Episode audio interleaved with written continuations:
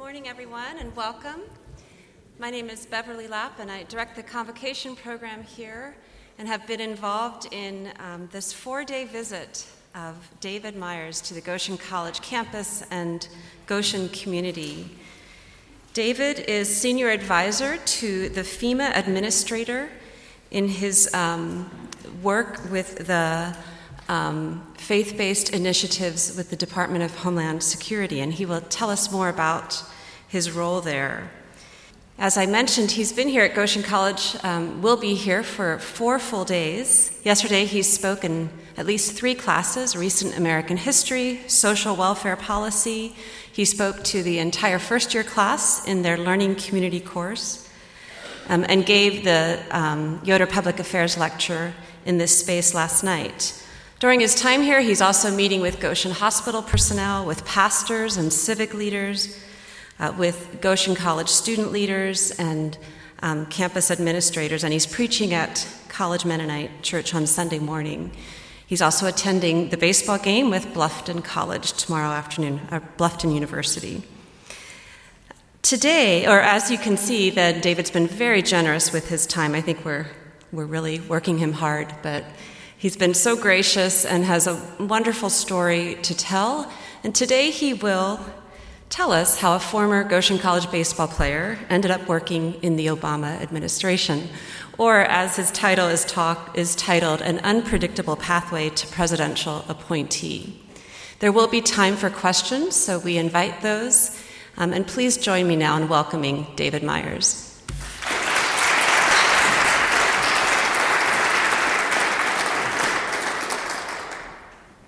Good morning, and thank you, Bev, for that very warm introduction. And uh, it has been a bit of a whirlwind, and I've enjoyed every minute of it. So it's so good to be here and to see some very old friends, uh, friends that I've uh, had for over 30 years here, um, and other acquaintances as well. So I, I do want to say, um, a little bit, uh, just at the very outset here, before I uh, begin my more formal remarks, about my work, because they're not going to be included in my formal remarks. Uh, and that is that um, my, I'm the director of the Center for Faith Based and Neighborhood Partnerships at the U.S. Department of Homeland Security. Uh, most of our work is with FEMA. A great percentage of our work is in FEMA. Uh, and FEMA, of course, uh, works in disasters and emergencies, national disasters and national emergencies. And um, we were, uh, the, the, um, the center uh, relates to the White House Office of Faith Based and Neighborhood Partnerships. We're actually affiliated with the White House. So um, I'm uh, privileged to be able to be here this morning in that role. I'm also privileged to be here uh, at Goshen College as a former very spotty second baseman for the Maple Leafs for one year. So let's not try to emphasize that part of my visit, please. uh, I'm actually feeling a little discombobulated this morning, so I, I, need to get some basic things straightened out. I travel a lot, so sometimes just basic things uh, kind of get jumbled in my head. Um, can anybody have the time? What time is it? Oh, it's 10:05. Okay, great. Um, how, how, about uh, how about the date? What's today's date? I'm sorry. 18th, 18th of March. All right, March 18, 2016. Um, and, and, what season are we in? Please, I, mean, I need some help. oh, you you cut into my thunder. You're right. It's but let's first of all talk about spring, right? It is spring. Um, and I've actually been seeing some trees about ready to pop if they haven't already popped around campus. It's just wonderful to see. So I, I know it's springtime, but if it's March, there's another time going on, and uh, we already know what that is. It's March Madness. It's college basketball time. Uh, that's the time of year when, if you're a basketball fan, you go a little nuts. And even if you're not a fan, uh, if you're a Goshen College student this year, you've had your own March Madness the last couple of weeks. So, huge congratulations to the Leafs women's team and what a run it had. March Madness, the time you go a little nuts because your team is in the tournament. But there's another reason it's madness. It's because no matter how the brackets are organized, there's always been as many upset losses as there have been predictable wins. Just yesterday, of all the games that were played, half of them were won by the underdogs. That makes for fun and it makes for crazy March Madness. There's one thing that has been completely predictable about the tournament, however. The number 16 team, which always plays the number one team in the region, the number 16 team has never won, not once. It just doesn't happen. Perhaps, maybe someday it will, maybe this year, because there's some games on tonight where that's going to be the case. But the path is just too steep. The odds are too great for it to happen. All the other games are up for grabs, but not the ones between number one and number 16. You might have said the same thing about the path I was on before the presidential appointment. The most predictable thing you could have said about me is that I would never, ever be in the place that I am now. If someone could have given, if someone would have given a hundred possibilities of where I'd end up, and being a presidential appointee was one of them, I would have been, it would have been number 100 on the list. I would have been uh, number 100 seed. Let me tell you a little bit about myself so that you understand this. I was born into a conservative Mennonite family out of Pennsylvania. It was a family of six kids. I was number five. I had four older sisters and a younger brother. My dad was a truck driver with an eighth grade education. My mom was a nurse's aide with a seventh grade education. Like most conservative Mennonites, we didn't get involved in the wider community. My parents never even voted. From kin- kindergarten through college, I was an average student at the very best. I went to four different colleges, declared four different majors. My first major was phys ed because I had been a jock in high school, and it's the only thing I felt smart about.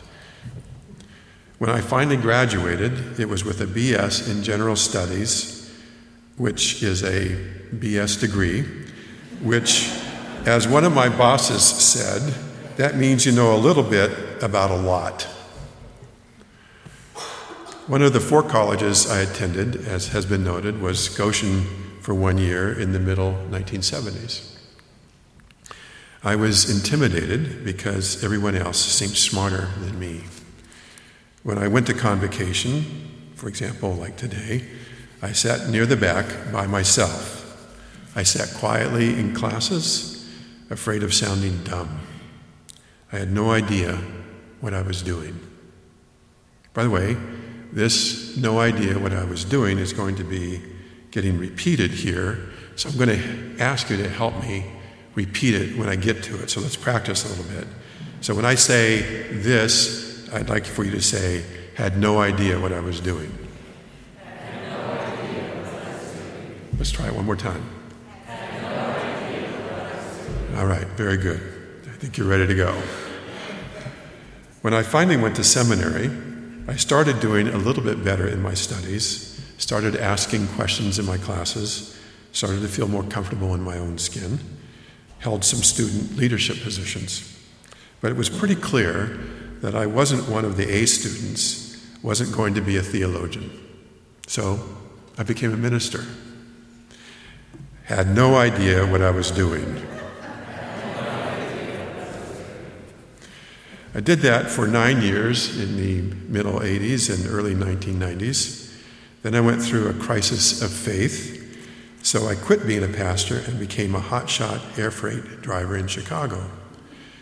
What that means is, is that there is air freight that has to be taken very quickly to the airport so it can be flown across the country or across the world for some, for some reason.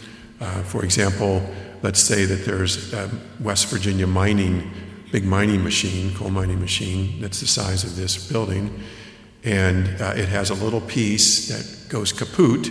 They have to run that machine 24 hours a day in order to make any profit whatsoever. And that little piece is made and manufactured in Geneva, Switzerland, or someplace in Switzerland. So you have to go to the airport, you get called on the van, you go to the airport, you pick up this little piece, and you drive it from O'Hare Airport to West Virginia overnight. It costs more to drive it from the O'Hare Airport to West Virginia than it did to ship it from Switzerland, but that's hotshot air freight. So, um, and one of the things that happened uh, is that I had to visit a lot of docks, a lot of freight loading docks in Chicago. And um, some of those were some of the most kind of concerning times in my life when you drive up to a dock and you get, um, you get dockmen there, you get longshoremen there that are loading your docks. So uh, that was something I had no idea what I was doing. That didn't work out very well. So I got a job in social services.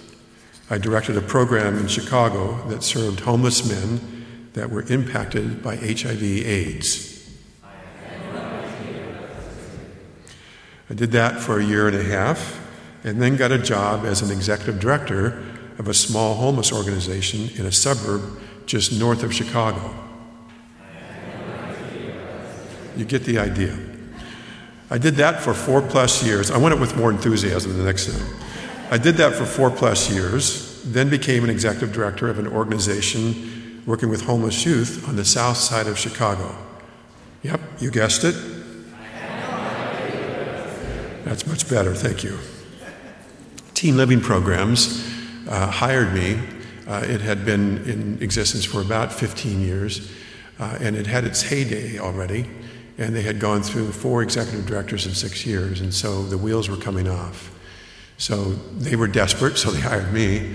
And um, uh, we were able to uh, finally, after going through about three years of turmoil, uh, we started to get some traction, started to do some interesting things.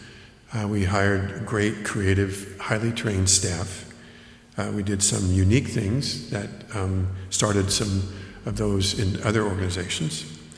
Uh, we started having good results as well. Many of our youth began to actually become independent when they went through our residential programs. Uh, we started getting recognized for it. We started having funders come to us rather than us going to the funders. We had a great and growing group of volunteers. It was a fun time. We were a small organization. We liked it that way. We grew a little bit here and a little bit there, but it was always organic. It was always on the basis of the needs of the youth that we were serving. And we said, you know, we're missing that part of our continuum of care. Let's start, for example, a health care. Let's start a health clinic. Or let's uh, start a culinary program, etc. Uh, we never really wanted to get big. We just wanted quality, not quantity. I had been there nine years and was starting to think about moving on. I wasn't unhappy. Things were going pretty well. I just needed a new challenge. And the most predictable thing at this point would have been to take another executive directorship in Chicago somewhere. I'd finally learned what it meant to be a nonprofit executive director. I was feeling confident in the role. And frankly, I was getting a little tired of not knowing what I was doing.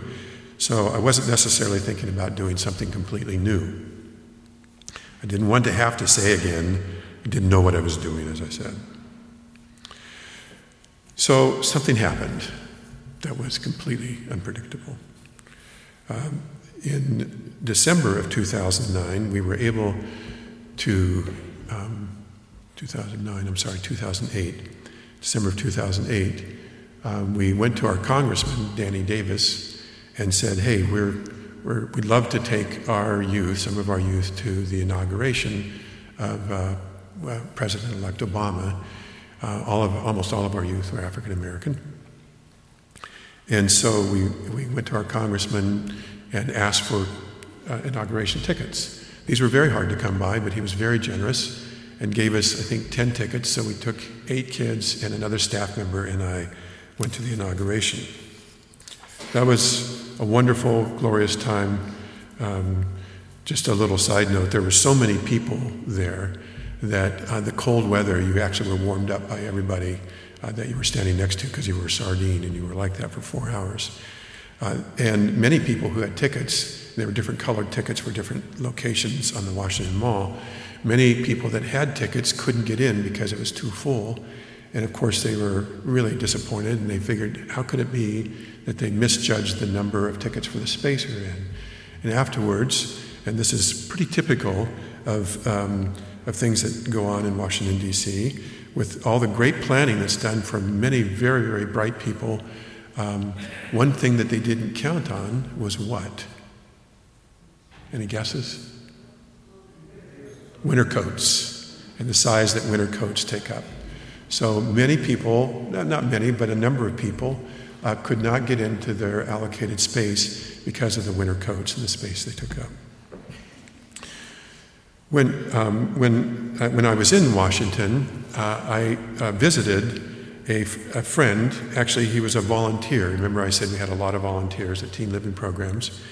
And uh, he was one of our volunteers.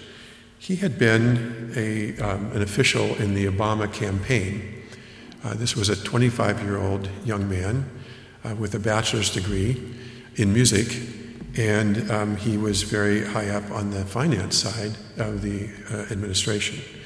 Now, in politics, there is um, campaigning and there's governance. So, what's going on right now, of course, is campaigning. And um, it's, it's the case that if you're really a dedicated campaigner and if you're very talented, um, uh, you, you may be in line for a job within the administration, but that's governance. And there are two different talents. Sometimes people have both of them. There is campaigning and there's governance, and sometimes those are two things that are far apart. This friend uh, and volunteer had been a part of the campaign, um, but he also was brought to Washington because of his talent in governance and managing, helping to manage the finances. So, in my conversation with him, I happened to say to him, uh, by the way, uh, you know, I've been at Teen Living programs for um, a little bit better than nine years now, and I'm starting to get a little restless. Um, do you think that there's maybe something I can do uh, in the Obama administration? Now, when I asked that question, I didn't know a couple things. Um, I didn't know, for example, that he happened to work in the human resources arm of the administration for the president. It's called the Presidential Personnel Office. So he actually was able to, um, he, he did, had, his responsibility was to do a lot of vetting of a lot of the people that had applied. I didn't know that part, so it was kind of an innocent question. Uh, and I also didn't know that there were uh, many thousands of people that had applied to be in the administration. If I'd known that part, I wouldn't have asked the question because I really didn't have any qualifications. Um, but he was in that kind of position, and he said, Well, maybe I can help. And he asked me what it was that I thought I could do to help the administration. And I said, Well, I have this religious background, I had been a minister, and uh, maybe, and I've been looking at um, uh, President elect Obama's faith based um, enterprise, and I thought, well, maybe there's something I can do there. He said, okay. And so um, he, he asked which one of the faith based centers, there's 13 of these centers that orbit around the White House. He wanted to know uh, which one of the centers that I might want to work in. And I looked at several of them, and there was one at FEMA. It was called the FEMA Center on his organizational chart. So I said, well, I said, you know, now I didn't know anything about disasters or emergencies. I've been working as a minister, I've been, uh, and there's disasters in that, and I've been working in homeless work, and there's disasters in that, but not the kind of disasters that we're talking about. But FEMA, I thought about Mennonite Disaster Service. I remembered the, uh, the, the volunteers from my home congregation in Portland, Oregon. My family had moved from Pennsylvania to Portland when I was just an infant.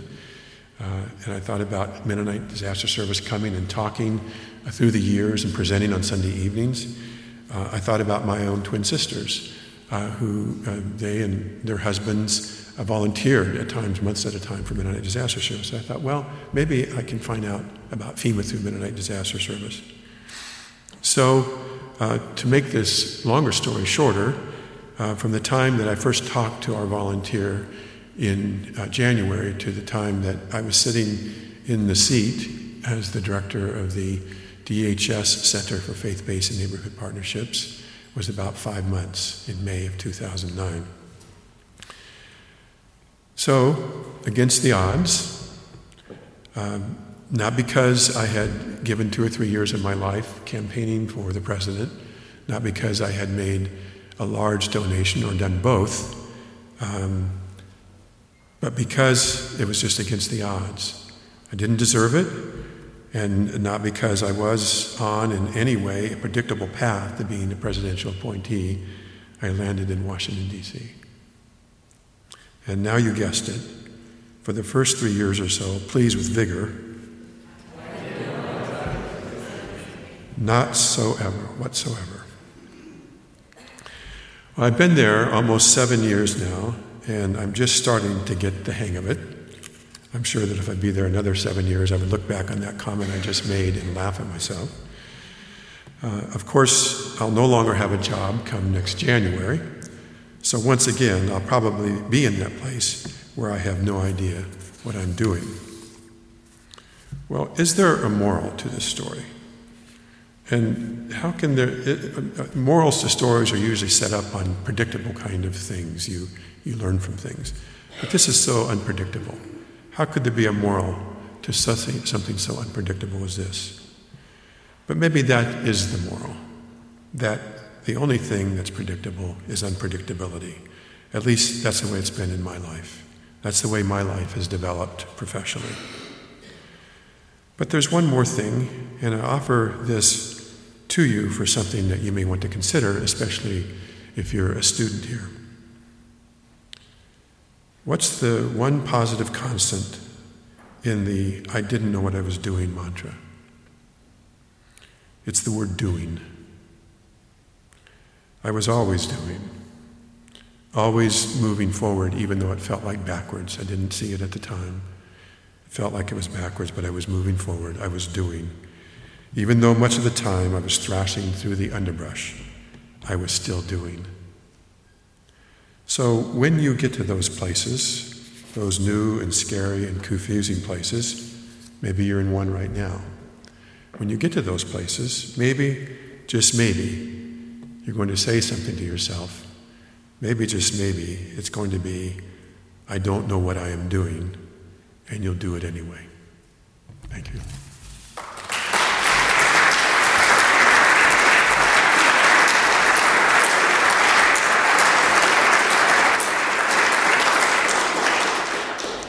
There is time for questions, um, so I'm happy to answer questions if you have any questions.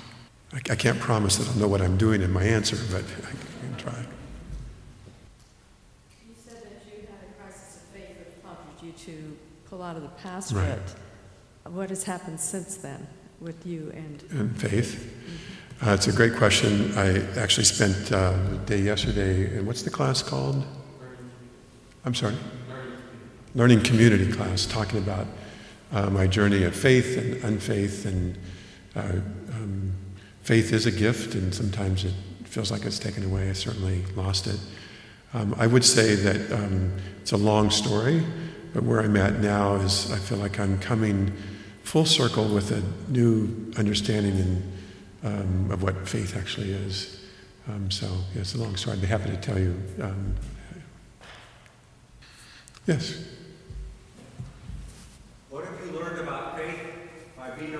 Um, politicians? I've learned that many of them say they have it.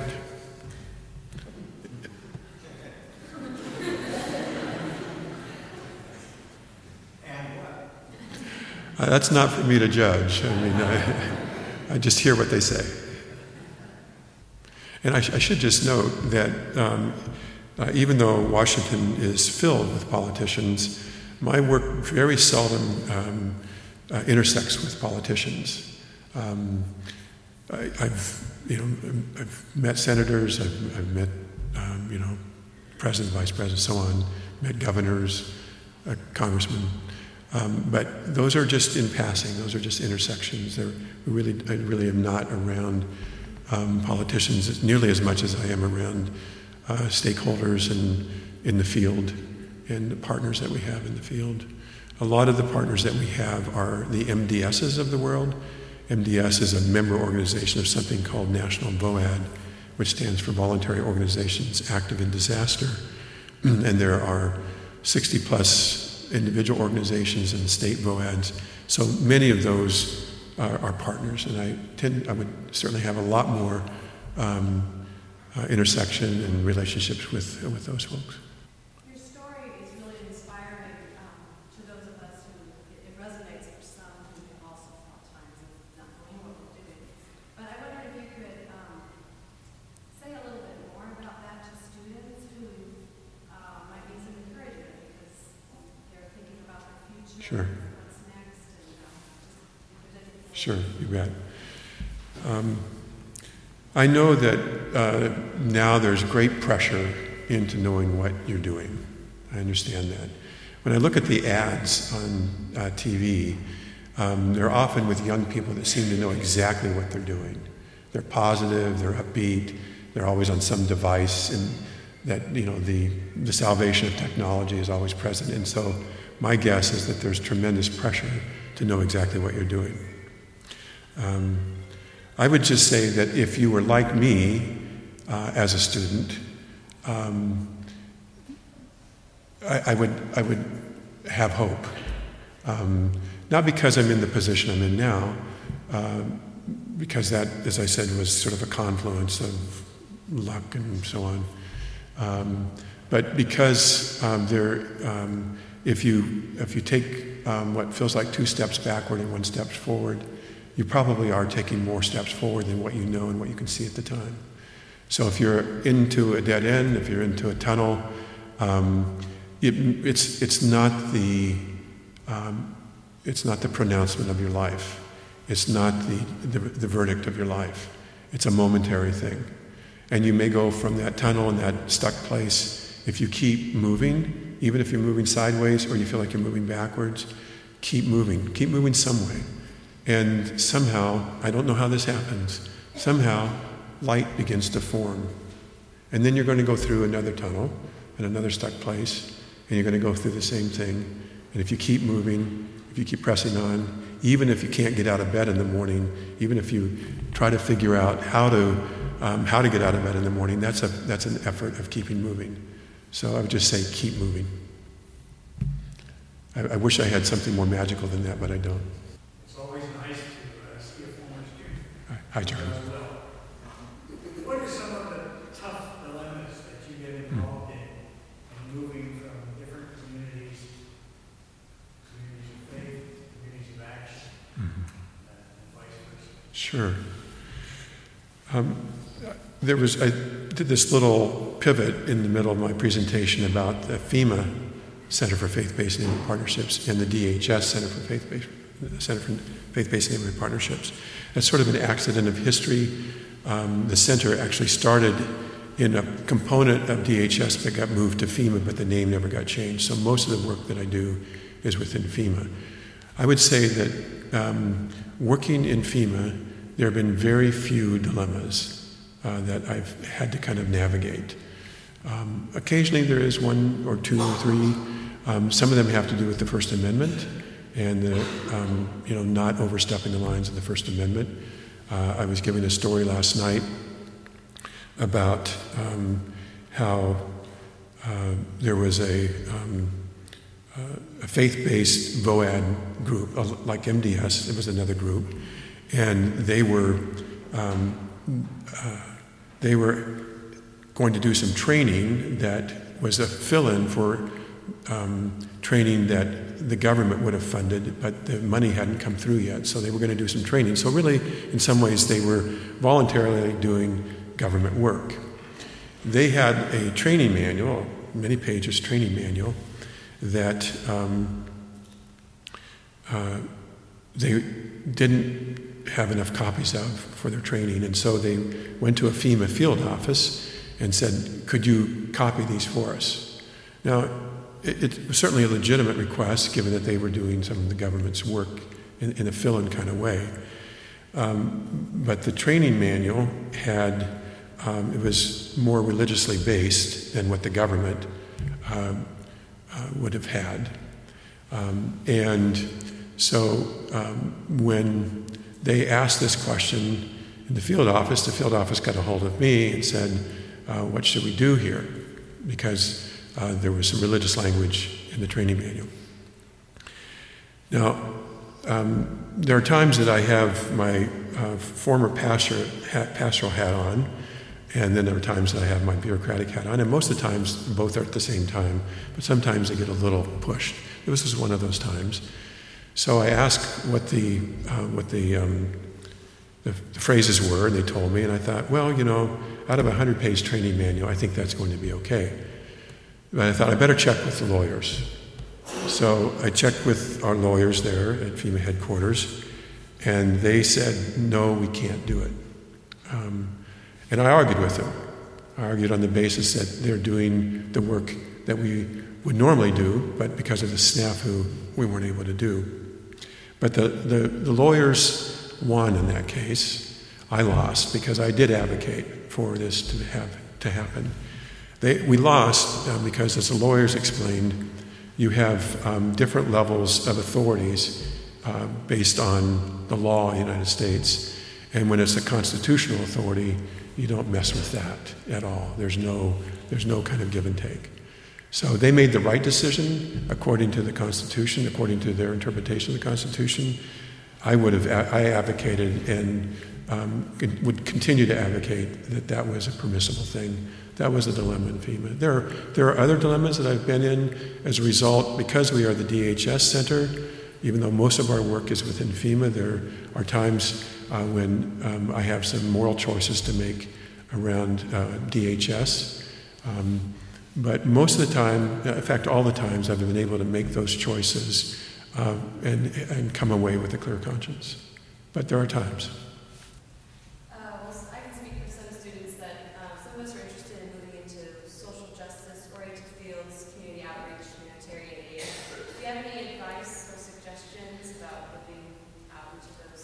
Sure. Sure. Well, um, there are several kind of um, possibilities you work. Like you, you, could be in social work. You could be in like humanitarian aid, which is like a like international nonprofit kind of work. Um, I would just say um, it's really good to get a master's in social work um, or some kind of master's degree. Um, you don't have to. Short of that, it might be good to go volunteer for um, a, a, church volunteer program in a social work kind of position, or you might um, actually, uh, this is a little plug for FEMA. FEMA has something called FEMA Corps, uh, which is um, after you graduate from uh, college or even before, you can spend 10 months. It's like an AmeriCorps program. In fact, it is an AmeriCorps program, but you're volunteering for FEMA and you go to disasters and help in disasters. You can do something like that. But a master's degree in social work is a, in many ways, is a real kind of union card, if you want to put it that way, for getting into those kind of positions. And then just be willing to do baseline work for a couple of years baseline, frontline, social service work, whatever you're doing. Um, one of the things that, and I'm not suggesting that you or any of your, uh, your fellow students have this kind of uh, feeling, but my experience when I was working in social services is that um, sometimes um, people that had just graduated from college or MSW work uh, wanted to do things very quickly. Um, and um, I'm kind of old school, uh, so, and, and we were doing something, some things pretty creatively. So we wanted to um, inculcate the new hires into the way that we did things, and so we put them on the front lines and then we mentored them through that. So I would just say don't be too impatient about the next step be willing to do sort of the frontline work for a while. But it's great to know that you're thinking of that. And there are many, many opportunities out there uh, to do that. And you know, I would be happy to talk with you afterwards or stay in touch with you about you know anything that I'm aware of. Are, are you involved in any policy advocacy, and if so, how does that work as from your position? Sure, great question. Um, the, uh, the one question was about policy, the other question was about advocacy, and those are two different things. Um, I'm involved in policy making, some, um, related to everything, uh, especially uh, most recently about uh, how um, uh, tribes, Native Americans can apply for disaster aid. There was a whole new law that came into being a couple years ago, and FEMA had to rework many of its policies around that, so I was involved in that. Advocacy, I, um, that's not what government players can do. Uh, we can advocate within the government about, you know, this, this policy should go this way and not this way. But in terms of policy advocacy, policy, I'm sorry, in terms of advocacy from the outside, um, that's a little more difficult. But it's an internal advocacy. But yes, I'm involved in policymaking. In fact, just a note uh, when you're part of an administration, when you're part of the political appointee world, um, you are expected to be the leaders in policymaking. That when um, people say elections have consequences, that's what it's that's what's meant. Is um, not just that you know you get to say you're part of the Obama administration or whatever administration, the Bush administration before me, um, but you're you are the ones that create the policy, and the long-term permanent staff then are are um, their job is to uh, implement the policy, regardless. And so you have long-term people that have worked in FEMA and other agencies for 20 or 30 years. They see the policymakers come and go, and they see, you know, Republicans and Democrats, and they've lived through all of them. Their job is to make the policy, whatever the policy is by that administration, go into effect. Thank you, David. Um, just uh, want to note, I'm sure David is happy to speak in person with any of you. Thank you all so much for coming, and please join me in thanking David for his time here.